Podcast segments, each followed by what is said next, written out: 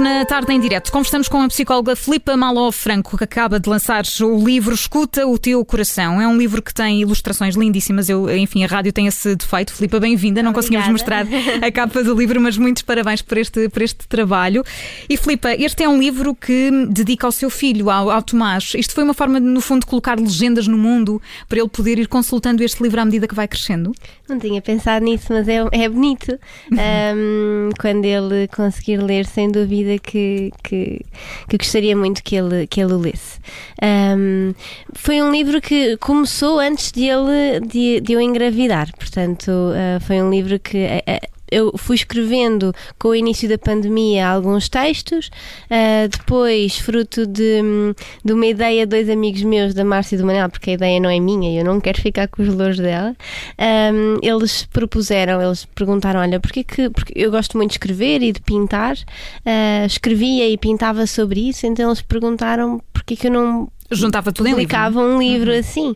Um, quando eu propus a ideia, entretanto engravidei, portanto depois aparecem aí também textos sobre maternidade, porque no fundo é um livro que retrata uh, vários temas pelos quais, eh, nos quais eu fui, fui pensando e debatendo interiormente e com os outros. Há aqui muitas notas soltas sobre diversos assuntos, não é, Filipe? Isto ia tirando apontamentos, era algo que ia, por exemplo, tendo em consulta também motivo de, de conversa e que depois ia escrevendo uhum. sobre isso? Um, sim, ou seja, foi, foi, foi muito alvo de, de uh, várias coisas que iam surgindo ao longo do dia, não é? Eu sou muito de, de, sou muito impulsiva a escrever, portanto, se há alguma coisa que me chateia, eu é a forma que eu tenho de ir ah, falando ah, é bom, sobre o é? assunto. E não necessariamente a pensar num livro, não é? E não eh, necessariamente... Podem ser não, não, não, blocos de notas que, que, nos vão acompanhando pela vida. Exatamente, e no fundo é isso que eu faço e, e vou publicando também nas minhas redes sociais e tudo mais e, e começou por aí.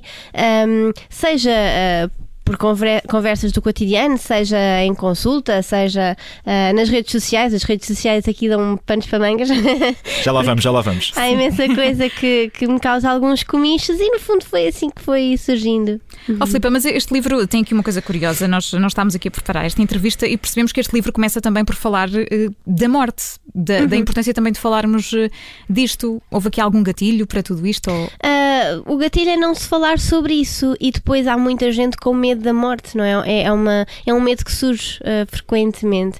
E eu acho que é porque um, nós evitamos falar dela. E quando nós evitamos falar, seja do que for, esse medo quase que nos persegue, não é? Uh, eu gosto muito, muito, muito de, de, um autor que é o Yalom. E ele escreve muito sobre a morte.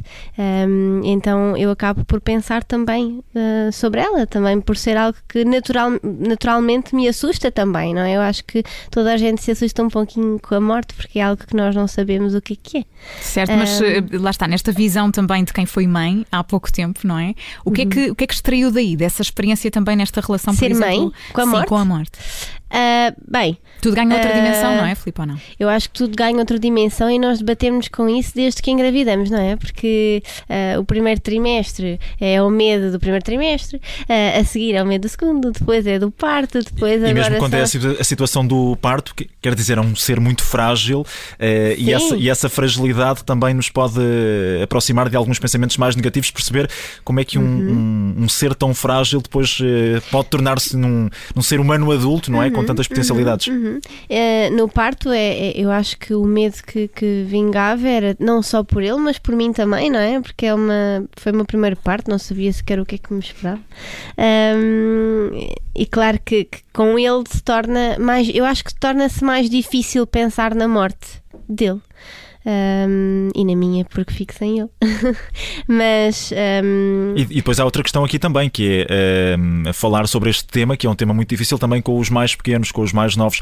Mas oh. é tão preciso, é tão necessário, não é? E nós não falamos sobre isso. Eu acho que, claro que tem que haver filtros quando se fala com os mais novos e não pode ser da forma que eu falei no livro, mas, mas é preciso nós falarmos sobre tudo, sobre o bom e sobre o mau também. E eu acho que, que não se faz isso. E o livro foi quase como uma chamada de, de atenção para aquilo que não se fala. Foi isso que eu tentei fazer. Portanto, colocar em palavras aquilo que nós normalmente não, não vamos verbalizando, não é? Vamos pensando para nós. Sim, mas pensamos e temos medo, não é? Eu acho que é por isso que nós somos uma sociedade também muito doente, porque nós não pensamos na tristeza, nós não pensamos na raiva, nós não pensamos na morte, nós não pensamos em nada disto. Nós queremos até fazer várias coisas para que possamos esquecer durante o a tempo tal em que cabeça, a tal ideia de manter a cabeça distraída com outras coisas. É? Exato, é? exato. O que a pandemia acabou por fazer foi um, não, não, não, agora estás em casa e vais pensar sobre as coisas porque não podes sair. E por isso é que eu acho que a pandemia acabou por um, uh, libertar aqui muita coisa e acho que nunca falámos tanto de saúde mental e de doença mental à conta uh, de tudo isto, a meu ver. E a perguntar precisamente isso, Filipe, se nós agora damos uma importância à saúde mental que se calhar não dávamos, parece-lhe que na sua perspectiva estamos a encarar com realismo a, a saúde mental pela primeira vez ou parece-lhe que não, que ficamos ainda um bocadinho aquém daquilo que, que era preciso? Um, eu para responder a essa pergunta eu teria que ter mais uns 20 eh, ou 30 anos de carreira para conseguir comparar, mas eu acho que hoje em dia se fala mais sobre saúde mental e doença mental, não só pelos acontecimentos que foram acontecendo uh, nestes últimos dois anos, não é? Mesmo uhum. com pessoas que eram conhecidas do público, fala-se muito mais. Hoje em dia uh, vê-se muitas entrevistas também de pessoas, uh, figuras públicas a abrir um bocadinho um, o seu coração e a falar sobre, sobre a saúde mental e também a pandemia acabou por impedir que nós um, possamos fugir daquilo que sentimos. Então, houve muita gente que. Uh, não se desequilibrou porque já estava desequilibrada, mas teve que enfrentar isso mesmo e teve que enfrentar os monstros do armário. E às vezes nós não conseguimos sozinhos. E eu acho que não é por acaso que. Uh, um, a procura pela ajuda psicológica e psiquiátrica subiu a pique, não é? Porque deixou de ser suportável porque deixámos de conseguir esconder. Isto é a minha é aquilo em que eu acredito, não é? Mas ainda lhe parece que há muitas pessoas que ainda não sabem o caminho correto, não é? Quando sentem tudo isto, eh, não sabem ainda a quem se dirigir, por exemplo. Vai recebendo muitas mensagens nesse sentido ah, nas sim, redes sociais? Sim, sim, sim. E eu acho que as redes sociais também é, é, é, são tramadas, não é? Porque uh, toda a gente tem uma voz e ainda bem, mas quando os limites parecem confundir um pouquinho, a coisa um, não é tão saudável assim. E há muita gente que comunica na área da saúde mental que se calhar um, não poderia comunicar na área da saúde mental como o faz. Uh, e eu acho que, que, as redes sociais acabam por um, ser aqui um terreno um pouco pantanoso para quem está necessitado de ajuda, porque vejamos, para quem está uh, em sofrimento, se alguém diz, olha, tenho aqui a fórmula mágica para ti, uh, automaticamente a pessoa quer, não é?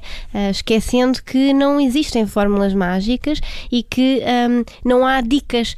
eu recebo muitas perguntas de dicas, tenho ansiedade dicas, tenho isto, dicas, não é? Como se houvesse um, um, um dicas para tudo uh, e um faça você mesmo, não é? E, e um faça você mesmo que vem assim. acompanhado também uh, dessa ânsia de que seja algo fácil de fazer em 5 minutos também, exatamente, que não demore muito exatamente, tempo. Exatamente, mas eu acho que a nossa sociedade também é muito assim, não é? Nós crescemos todos um bocado assim, nós vamos à inter... queremos saber uma coisa, vamos à internet e pumba, já temos.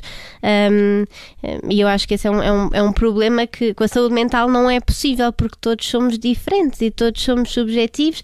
Aquilo que eu sinto não é o que vocês sentem, a forma como E a receita para uma pessoa não é. não é a receita para outra, não é? E a receita para uma pessoa Lógico. às vezes não é a receita certa para essa mesma pessoa, mas num outro momento. Exatamente, exatamente. E a psicoterapia o que faz é olhar para aquela pessoa, não é? No seu todo. E isso é muito importante. Agora, claro que há, há caminhos que prometem mais, porque nós em psicoterapia sabemos que não podemos prometer, seja o que for, assim da forma como, como alguns um, algumas uh, vertentes o fazem, não é? Então isto acaba por ser algo que eu critico bastante nas redes sociais, publicamente. Um, por sentir que, que, que, depois, quando nos chegam a nós, as pessoas que passaram por tudo isto, eu, eu fiz uma sondagem no outro dia a perguntar se tivessem 200 euros, preferiam investir em psicoterapia ou em livros de autoajuda. E, e muita gente respondeu livros de autoajuda, e isto é assustador, não é? Certo, é, é, esse imediatismo na procura da solução, é isso? Filipe? É este imediatismo e eu acho que é, é também uma fuga, não é? Portanto, é, é muito mais fácil ler sobre do que falar e pensar sobre nós próprios. Até é? porque é doloroso, não é? É doloroso. E é, mas depois resolve-se. E, e isto é, é, como, é como nós temos febre, não é? é? A ansiedade, fala-se muito de ansiedade e eu falo muito de ansiedade porque é, algo, é um tema que me, que me chega bastante. A ansiedade é como se fosse a febre da mente, não é? Nós podemos tomar antipiréticos para baixar a febre, mas se a infecção continua lá, a febre vai voltar. E a ansiedade é, é isto. Uh, nós podemos respirar fundo, fazer yoga, uh, mas. Uh, se não percebermos e se não atuarmos sobre o que nos causa a ansiedade, vamos continuar para sempre a ter a ansiedade. Filipe, deixa-me perguntar uma coisa aqui em relação a, a, ao livro, ao, ao, Escuta o Coração. Quem uh, escuta o teu coração, quem olha aqui para a sinopse, uh, tem qualquer coisa uh, como um convite a uma conversa sincera através das palavras, já falámos das palavras, uhum. das emoções, já falámos de alguma forma das emoções, mas também da pintura. ainda não falámos muito sobre isto. Uhum. Como, é que, como é que a pintura entra aqui? Como é que pode servir também para ajudar alguém num momento mais difícil? Uhum. Como é que a pintura entra também na vida da, da Filipa Malofranco? Como é, que, como é que é tudo uhum. isto? Eu acho que a beleza da pintura é, é a mesma coisa que. É o, é o poder curativo da arte? Não, é a subjetividade. Hum. Eu, eu, eu, defendo muito a subjetividade porque acho que é mesmo isso que falta. E a arte, se nós olharmos os três para um quadro, nós não vamos pensar os três nem sentir a mesma coisa. E eu acho que isso é o que torna a arte tão bonita, toda ela. Um, e, e foi nesse sentido que eu pensei, porque não juntar isto? Ou seja, eu utilizo a arte para conseguir processar as minhas emoções. E, e, e é algo que me, é como se fosse meditativo. Um, e, Agora... aqui, e aqui a proposta é uma espécie de convite também uh, para quem nos está a ouvir, para que, independentemente de ter um, um, artista ou não no, no, interior de cada um para que, para que arranjem espaço para deixar a libertar um bocadinho também, eh, neste caso, a pintura eh, como momento de, de reflexão também. Uhum. É, é Talvez isso? não só a pintura, mas a criatividade, uhum. porque nós podemos ser criativos de outras formas, não é? Um, a criatividade é muito, é, é, é muito saudável, uh, principalmente para a saúde mental, mas também este olhar para a subjetividade e nós conseguirmos uh, ler o outro nas entrelinhas, porque é isso que eu convido com o livro. É, em vez de nós pensarmos que só conseguimos comunicar através das palavras, o escuta o teu coração é para nós escutarmos nas entrelinhas, porque nós comunicamos com tudo aquilo que nós somos. E a arte vem um bocadinho para, ok, calma, não é só através das palavras que estou a falar com vocês é, é através da pintura também. Então é, é para abrirmos aqui este horizonte uh, e falarmos sobre e com tudo aquilo que nós somos. Filipa, falando um bocadinho do seu, do seu percurso, porque a Filipa começou pela, pela representação, como é que soube que depois, eh, se calhar não sei se nada daquilo fazia sentido para si, ou se até fazia, mas só até certo ponto, como é que decidiu que, que queria dar aqui uma volta e virar para o lado da psicologia? Como é que foi? Um, eu nunca quis ser atriz.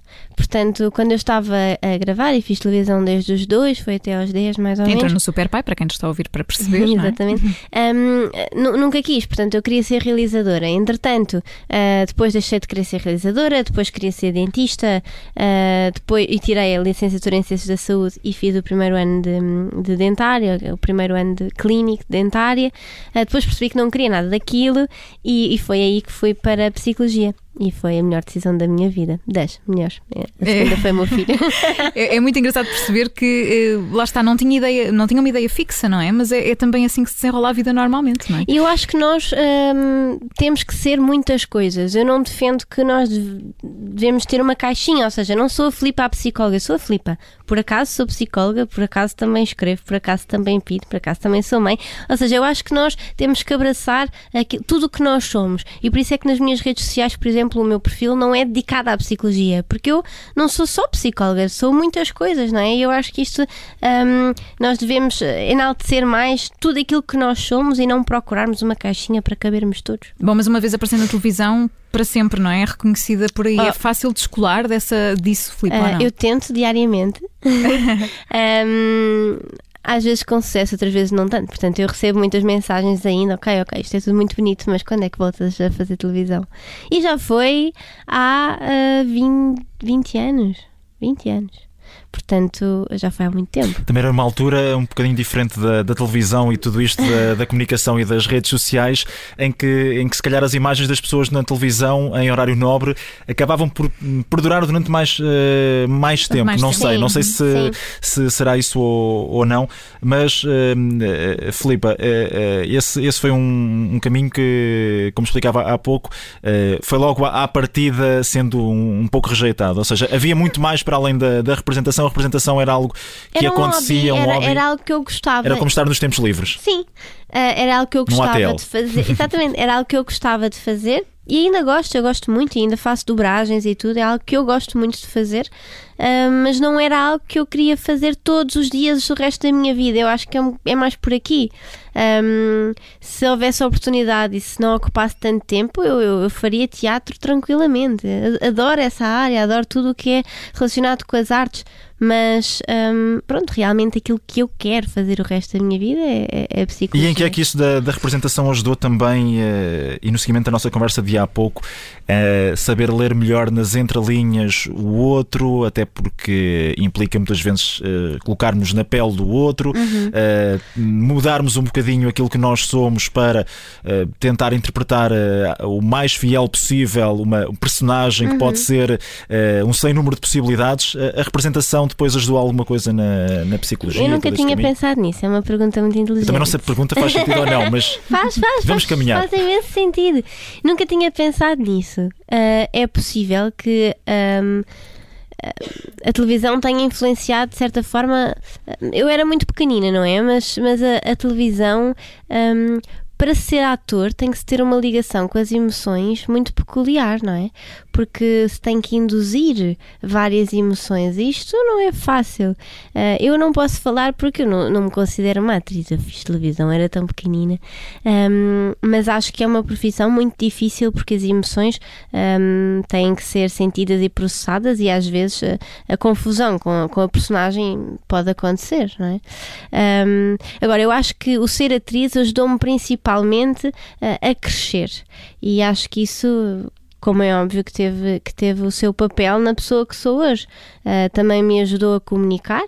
Uh, eu sou muito tímida, portanto, eu com os meus amigos falo, falo muito, não é? E sou muito assim despachada. Mas assim, numa primeira instância, sou assim muito tímida. Ou, ou, claro que falar em público me deixa assim um pouco uh, ansiosa, não é? É normal. E, uh, e eu acho que. Uh, o fazer televisão e o estar a fazer televisão desde tão pequenina ajudou-me a conseguir comunicar melhor em público. Eu acho que, que isso é bom Uh, também para a minha profissão. É camuflar essa timidez, não é, Filipe, que vai, que vai sentindo também. Mas a sua, lá está, a sua convivência nas redes sociais, aquilo que vai demonstrando, ninguém diria que é tímida, não é? Porque uhum. há ali um papel também que, que assume nessa gestão de redes sociais, não, por exemplo. Lá está, é, eu sou tímida numa primeira instância eh, e muitas das as pessoas às vezes confundem com alguma arrogância, mas não, eu não falo mesmo porque fico ali um bocado, um bocado de pé atrás.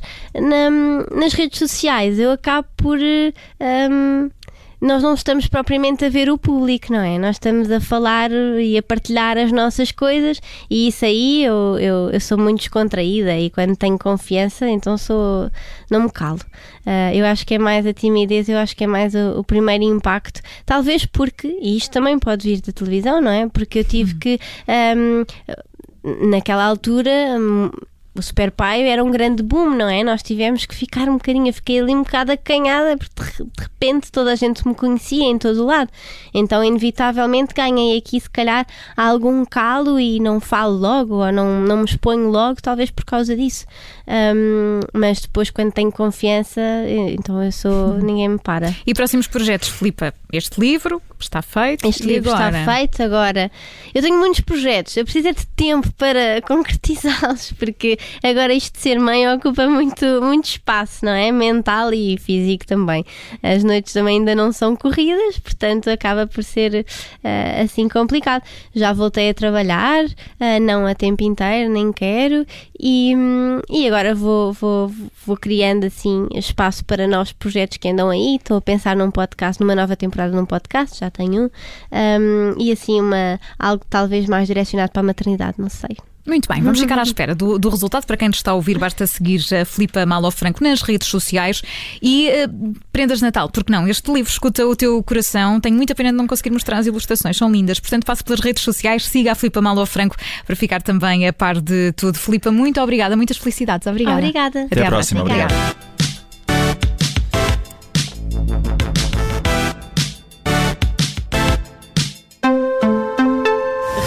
Olá, eu sou Ana Filipa Rosa. Obrigada por ouvir este podcast. Se gostou, pode sempre partilhá-lo com alguém e ouvir a Rádio Observador. Estamos online, mas também no FM. Na Grande Lisboa em 98.7 e no Grande Porto em 98.4. Obrigada.